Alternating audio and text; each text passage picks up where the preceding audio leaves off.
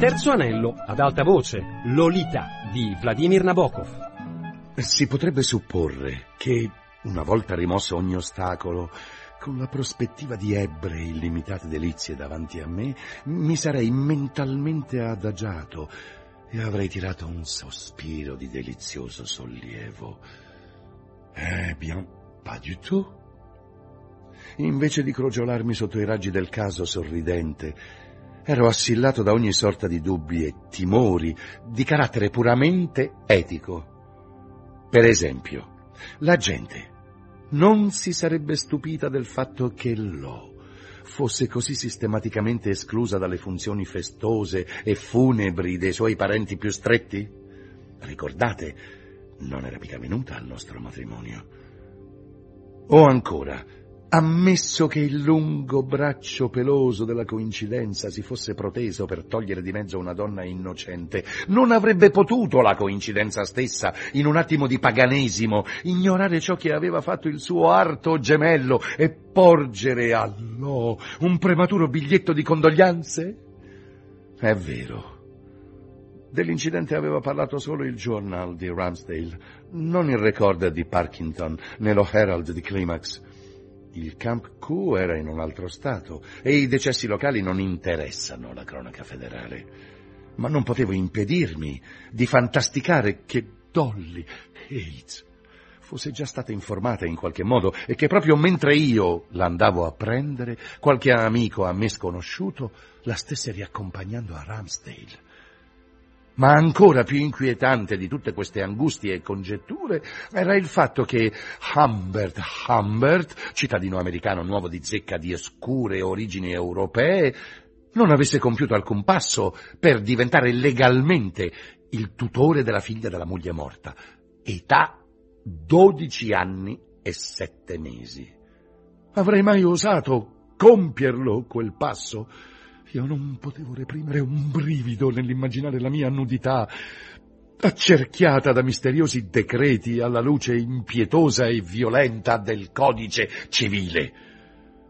Il mio piano era un prodigio d'arte primitiva, Avrei fatto una fulminea comparsa al Camp Q e informata a Lolita che sua madre doveva affrontare una seria operazione in un ospedale inesistente, me ne sarei andato di albergo in albergo con la mia sonnolenta ninfetta, mentre la madre si riprendeva a poco a poco e alla fine moriva.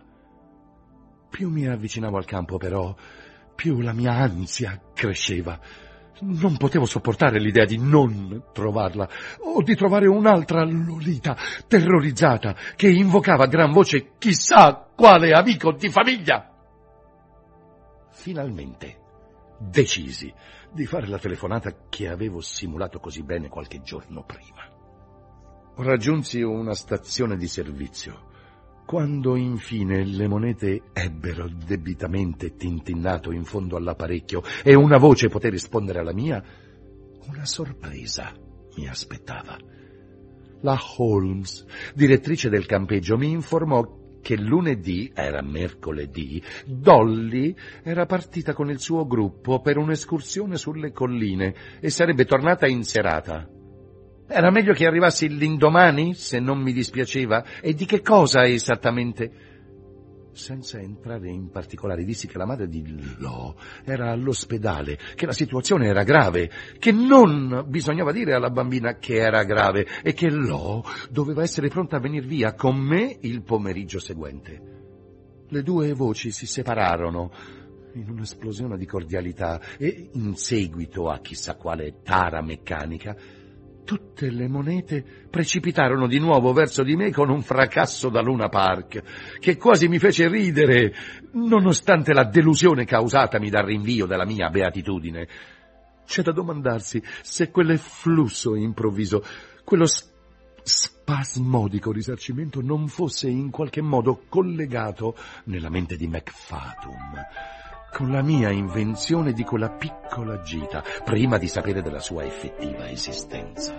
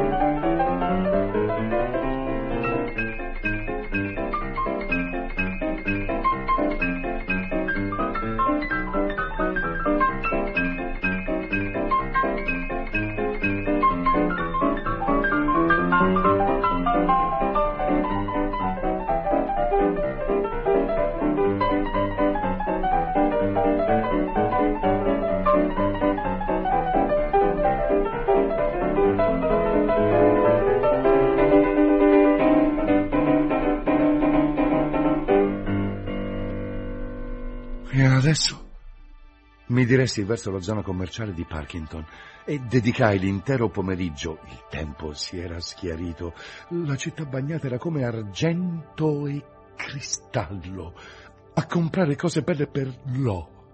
Dio mio, che acquisti dissennati scaturirono dall'acuta predilezione che Humbert aveva a quei tempi per le stoffe a quadretti. Il cotone colorato, legale, le maniche corte a palloncino, le morbide pieghettature, i corpetti aderenti e le gonne generosamente ampie. Oh, Lolita, tu sei la mia ragazza, come Ve era quella di Poe, e Bea quella di Dante. E quale ragazzina non vorrebbe fare la giravolta con una gonna piroettante e un paio di mutandine succinte? Avevo in mente qualcosa di speciale? Mi chiedevano delle voci suadenti. Costumi da bagno? Ne abbiamo di tutti i colori. Rosa sogno, verde glassa, malva glande, rosso tulipano, nero olè. E non volevo qualche completino? E sottovesti? Niente sottovesti. Lo e io detestavamo le sottovesti. A orientarmi in questo campo furono gli appunti antropometrici che la madre di Lo aveva preso il giorno del suo dodicesimo compleanno. Il lettore ricorderà quel conosci tuo figlio. Statura un metro e quarantacinque, peso 35 chili struttura longilinea quoziente di intelligenza 121, appendice vermiforme presente, grazie a Dio. Misure a parte, potevo naturalmente visualizzare Lolita con allucinata lucidità e più tardi non mi sorprese, covando come covavo un formicolio sullo sterno nel posto esatto in cui la sua serica testa era arrivata un paio di volte all'altezza del mio cuore e sentendo come sentivo il suo tiepido peso sul mio grembo, così che in un certo senso portavo sempre Lolita in grembo, come una donna porta in grembo il suo bambino. Scoprire che i miei calcoli erano più o meno esatti Avevo inoltre studiato un catalogo di saldi di mezza estate e fu con aria molto esperta che esaminai vari graziosi articoli, scarpe sportive, scarpe da tennis, mocassini di pelle conciata per bambine conciate. Chissà come quel placido poetico pomeriggio di compere meticolose mi riportò alla mente l'albergo dal seducente nome di I cacciatori che Charlotte aveva menzionato poco prima della mia liberazione. Con l'aiuto di una guida lo localizzai nell'appartata cittadina di Bryceland, a quattro ore di macchina dalla colonia di Law. Avrei potuto telefonare, ma temevo di non riuscire a dominare la mia voce e, e di mettermi a gracchiare in un inglese sconnesso e affettato. Così decisi di prenotare con un telegramma una stanza con due letti gemelli per la notte successiva. Che comico, goffo, titubante principe azzurro. Come rideranno di me alcuni dei miei lettori quando sapranno quanto mi arrovellai su quel telegramma. Che cosa avrei dovuto mettere? Humbert è figlia? Hamburg è figlioletta? Homberg è fanciulla immatura? Homburg è bambina? Il ridicolo errore, la G finale che fu effettivamente trasmesso, ecco, poteva essere l'eco telepatica di quelle mie esitazioni. E poi, nel velluto di una notte d'estate, i patemi sul filtro che avevo con me, oh, Gretto, Hamburg, non era egli forse un cacciatore molto incantato, mentre dibatteva tra sé la questione della sua scatoletta di munizioni magiche? E se avesse provato egli stesso per sbaragliare il mostro dell'insonnia una di quelle capsule d'ametista, ce n'erano quaranta in tutto, quaranta notti con una fragile piccola addormentata al mio fianco palpitante. Potevo forse privarmi per dormire di una di quelle notti? Certo che no.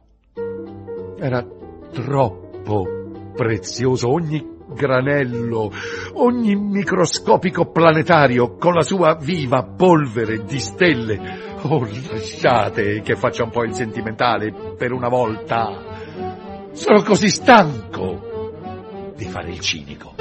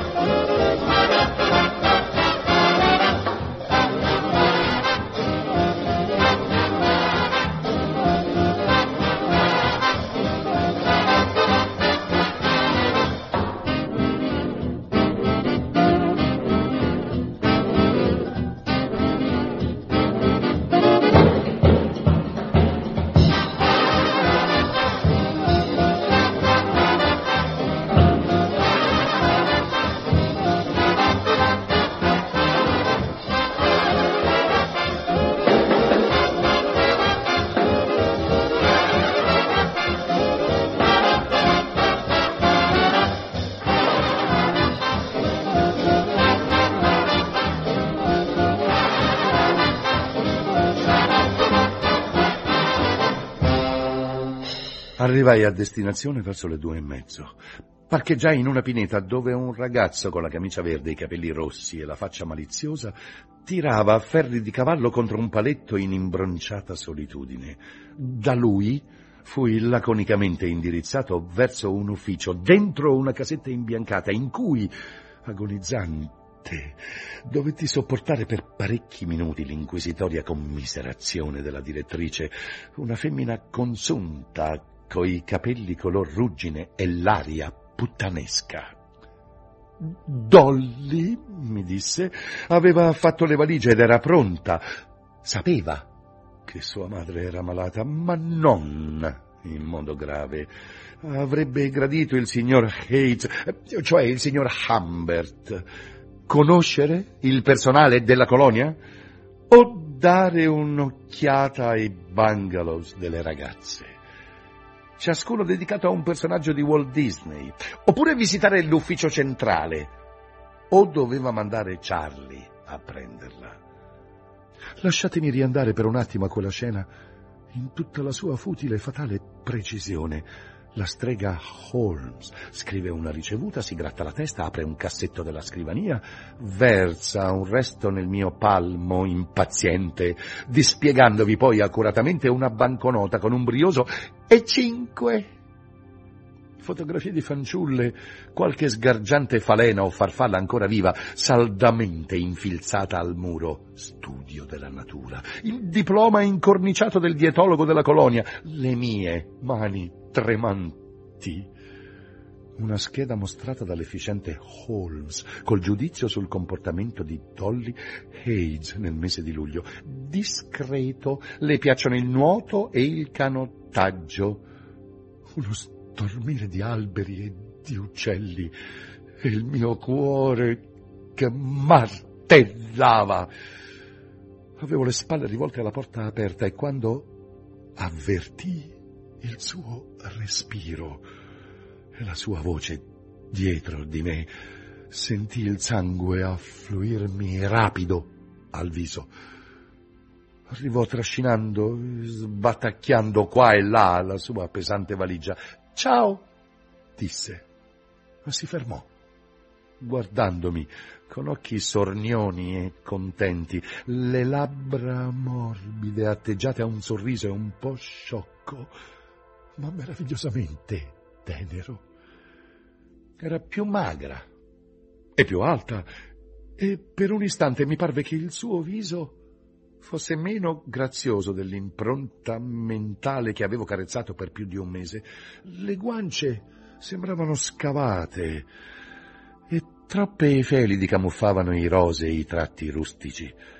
Quella prima impressione, un intervallo umano molto stretto tra due battiti di cuore tigresco, lasciava chiaramente intendere che quello che Humbert, il vedovo, doveva fare e voleva fare e avrebbe fatto era dare a quella orfanella, au jeu battu, perfino le ombre plumbee sotto gli occhi erano lentiginose, esangue sotto il colore del sole, una solida istruzione, una fanciullezza sana e felice, una casa pulita e tante brave amichette della sua età, tra le quali, se il fato si fosse degnato di ricompensarmi, avrei forse trovato una graziosa piccola Magdalene a uso e consumo del solo Herr Dr. Humbert.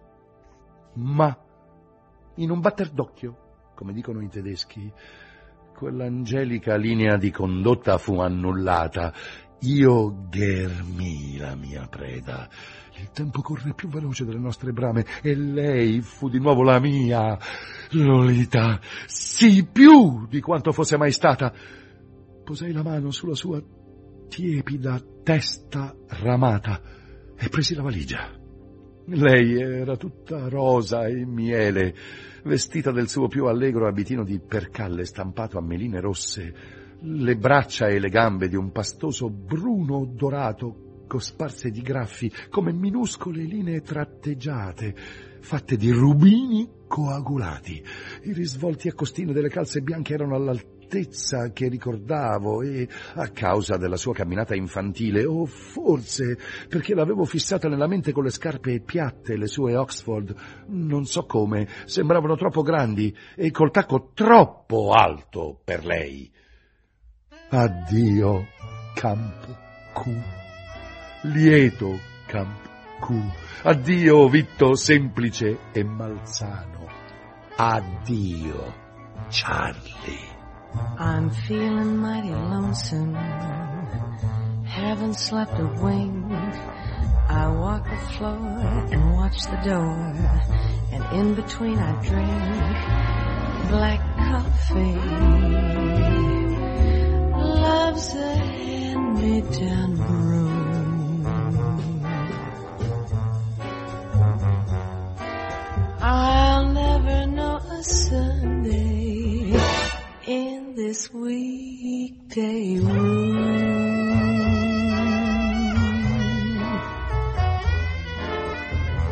I'm talking to the shadows, one o'clock to four, and Lord, how slow the moments go when all I do is pour black coffee. Since the blues caught my eye,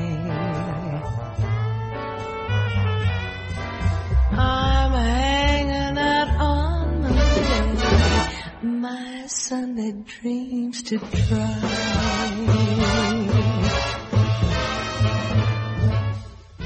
Now a man is born to go a loving.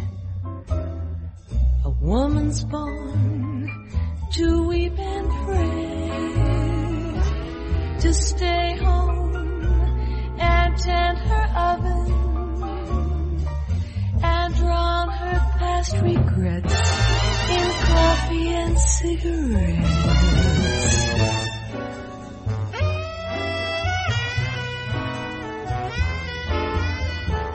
I'm mooning all the morning, yawning all the night, and in between it's nicotine and not much heart to fight. Black coffee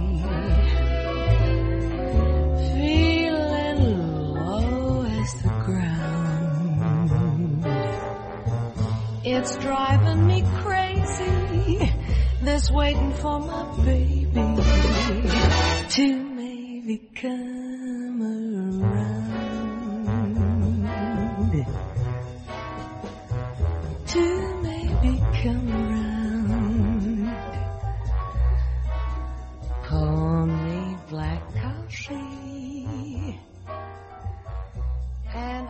Nella macchina rovente, Lo si sistemò al mio fianco e diede una pacca a una mosca dai riflessi pronti che le si era posata sul ginocchio adorabile. Poi, masticando energicamente il suo chewing gum, abbassò in fretta il finestrino e si appoggiò di nuovo allo schienale.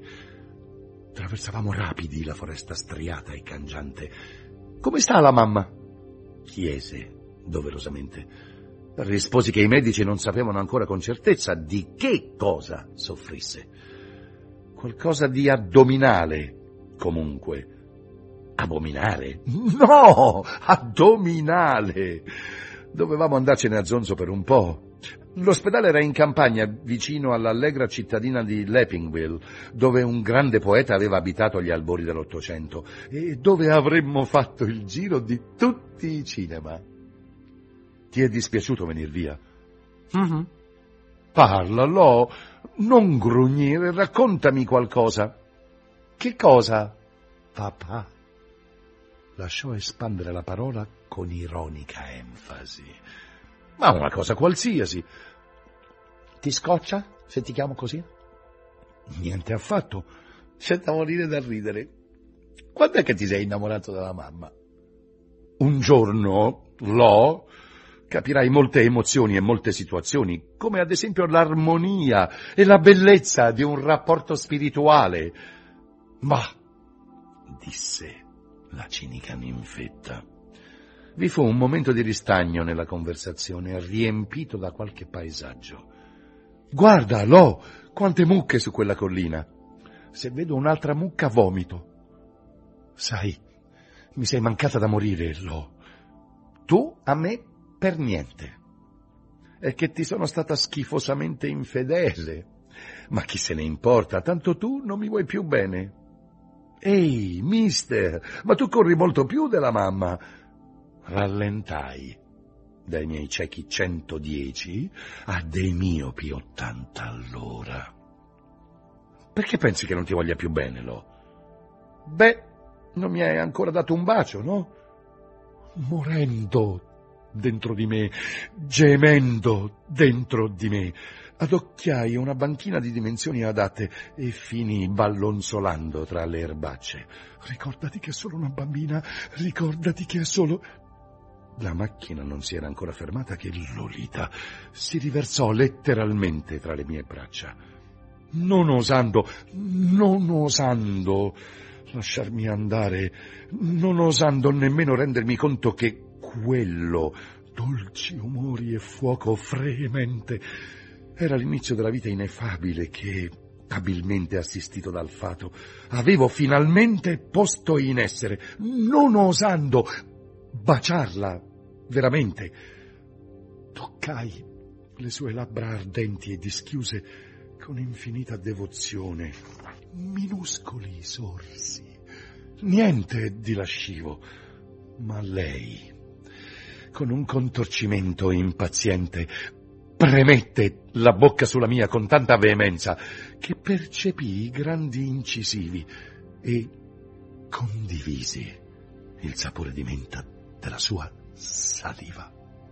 Sapevo naturalmente che da parte sua non era che un gioco innocente, l'infantile parodia del simulacro di uno pseudo-idillio e, e poiché, come potrà dirvi ogni psicoanalista avvertito e ogni patrigno pervertito, i limiti e le regole di simili giochi adolescenziali sono fluidi, o almeno troppo puerilmente sottili, perché il partner più anziano possa afferrarli. Temevo di spingermi troppo in là e di vederla ritrarsi con un sussulto di ripugnanza e terrore.